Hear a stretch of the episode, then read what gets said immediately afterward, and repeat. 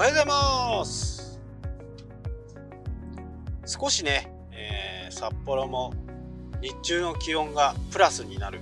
1度とかね2度とかですけどね、えー、少し暖かくなったかなと、まあ、寒波がねだいぶ抜けてこれから少しずつ気温も、えー、日の出もね上がってくるのかなと。今までは4時台がね日の入りだったですけど、ここ最近は5時台に、え日の入りになりました。だいたいね1日3分ぐらいずつね日の出が日の出日の入りがね遅くなったり早くなったりするようになってきます。それに伴ってね気温もじわじわですね。気温の方はかなりじわじわですけど少しずつ暖かくなってくる。ただね2月3月でも、えー、雪は降ります。ドカンと降る日もね、えー、あると思われるんでまあ油断は大敵ということですけどね。まあそんなわけでね、えー、暖かくなってきたしね。ちょっと雪の中のキャンプでも行こうかなとちょっとは企んでるんですけど、まあ、あとは天候次第でね、すごい雪だとねやっぱり行って帰ってくるだけになっちゃうんで面白くないんでね。その辺はちょっと天候とその辺を考えて、えー、またね道東の方にはね行きたいなとは思うんですけどね。さすがにね2日ぐらい死んだようにはならないですけどこう疲れがね抜けないですからね。なんせ道東行くと網走釧路1000キロ走るんでで帰ってくる時間をですね、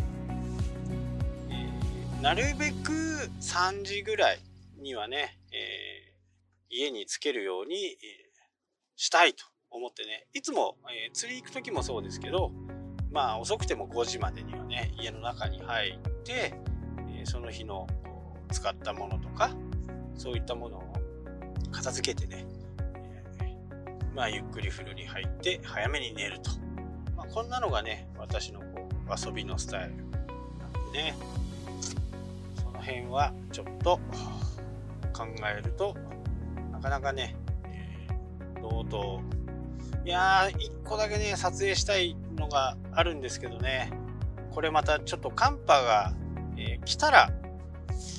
もう一回ぐらいね来てくれると撮影行きたいなと思うのがあるんですけどね、まあ、寒波がないとそれが見れないんで。ダイヤモンドダストもね、えー、YouTube でこう見ていただいたとは思うんですけどまああれは、えー、なんちゃって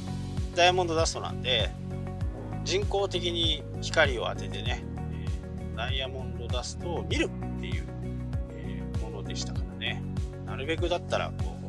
多分ね探せばねポイントが多分あると思うんですよね。ただ行ったからといってすぐね取れるもんでもないかなと思っています。やっぱり風景を撮るにはね天候と風と気温とまあこの辺がかなりこ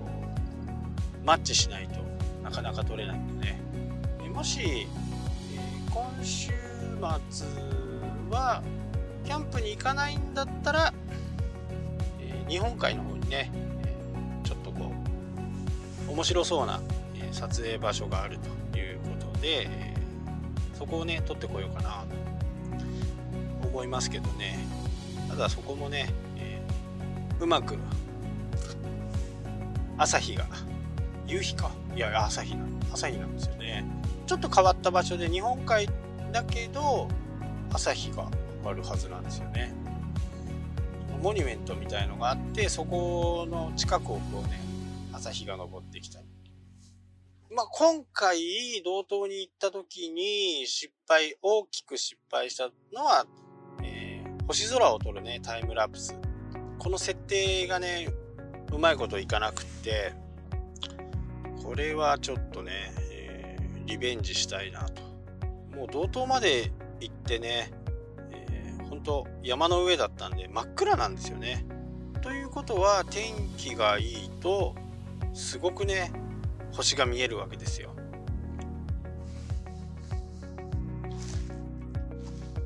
そんなことをね、えー、考えてますけどまあ天気ばっかりはね本当に分かんないんでこればっかりはもう天に任すみたいな感じには、えー、なってしまうんですけどただね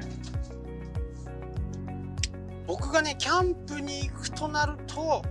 結構雨なんですよね。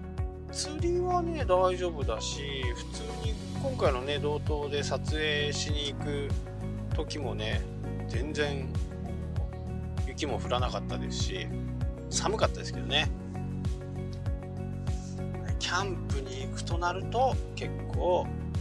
雨に当たる。なのでね結構あの、雨にはね免疫力があって雨の時のテントはどういうところに張るのがいいのかとかね、えー、その辺はお任せくださいって感じですね。一度大雨が降ってもうテントの中にまでねもう水が入ってくるぐらいなべちゃべちゃな状態だったんですけど、えー、そこもねうまく乗り越えて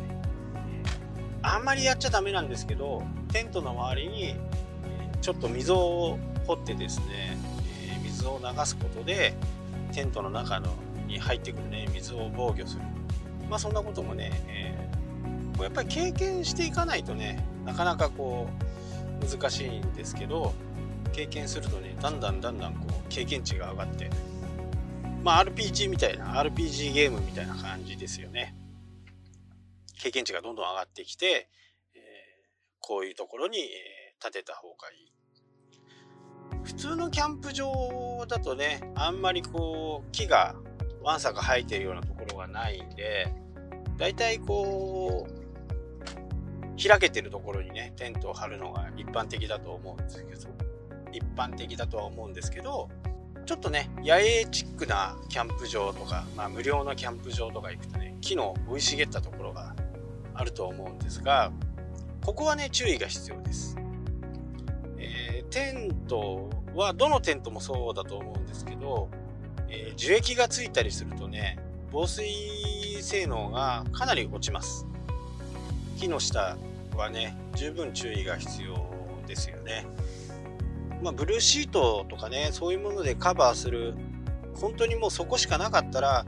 そういう風な形で直接テントにね樹液が、えー、つかないような形にしとかないと通常ね10年ぐらいは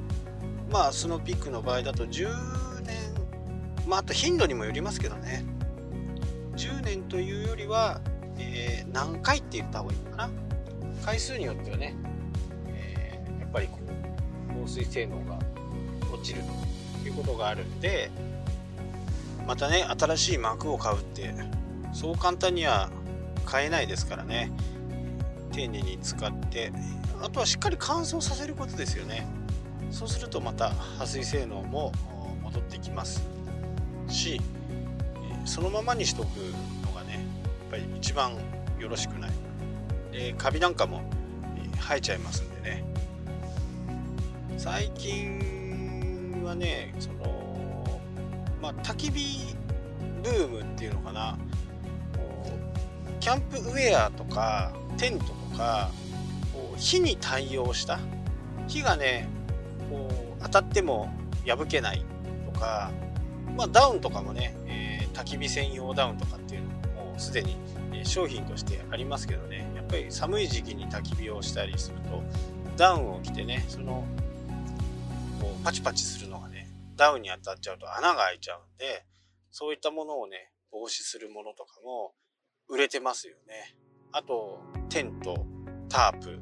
も焚き火専用みたいなね、いうものも最近こう、すごく増えてきたんで、やっぱりね、焚き火、まあ、僕はね、あんまりそこまでね、焚き火にこう、執着がないんで、あれなんですけどねやっぱりこう自然の中でね火を見ながら、えー、思いにふけるっていうのがね、なかなかいいんでしょうね、きっとね、焚き火ファンの方からするとね。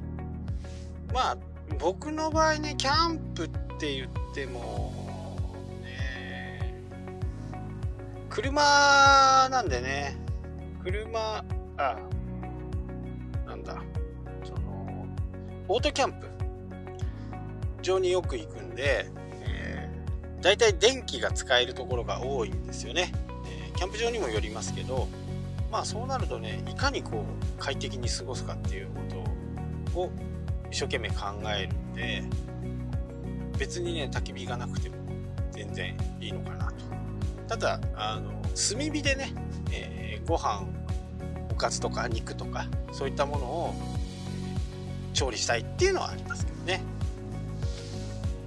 焚き火っていうよりどっちかいうと僕は炭炭の方がいいかな。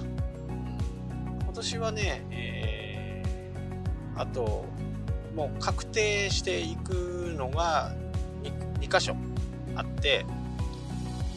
まだね予約開始じゃないんですけど、えー、予約をしないとね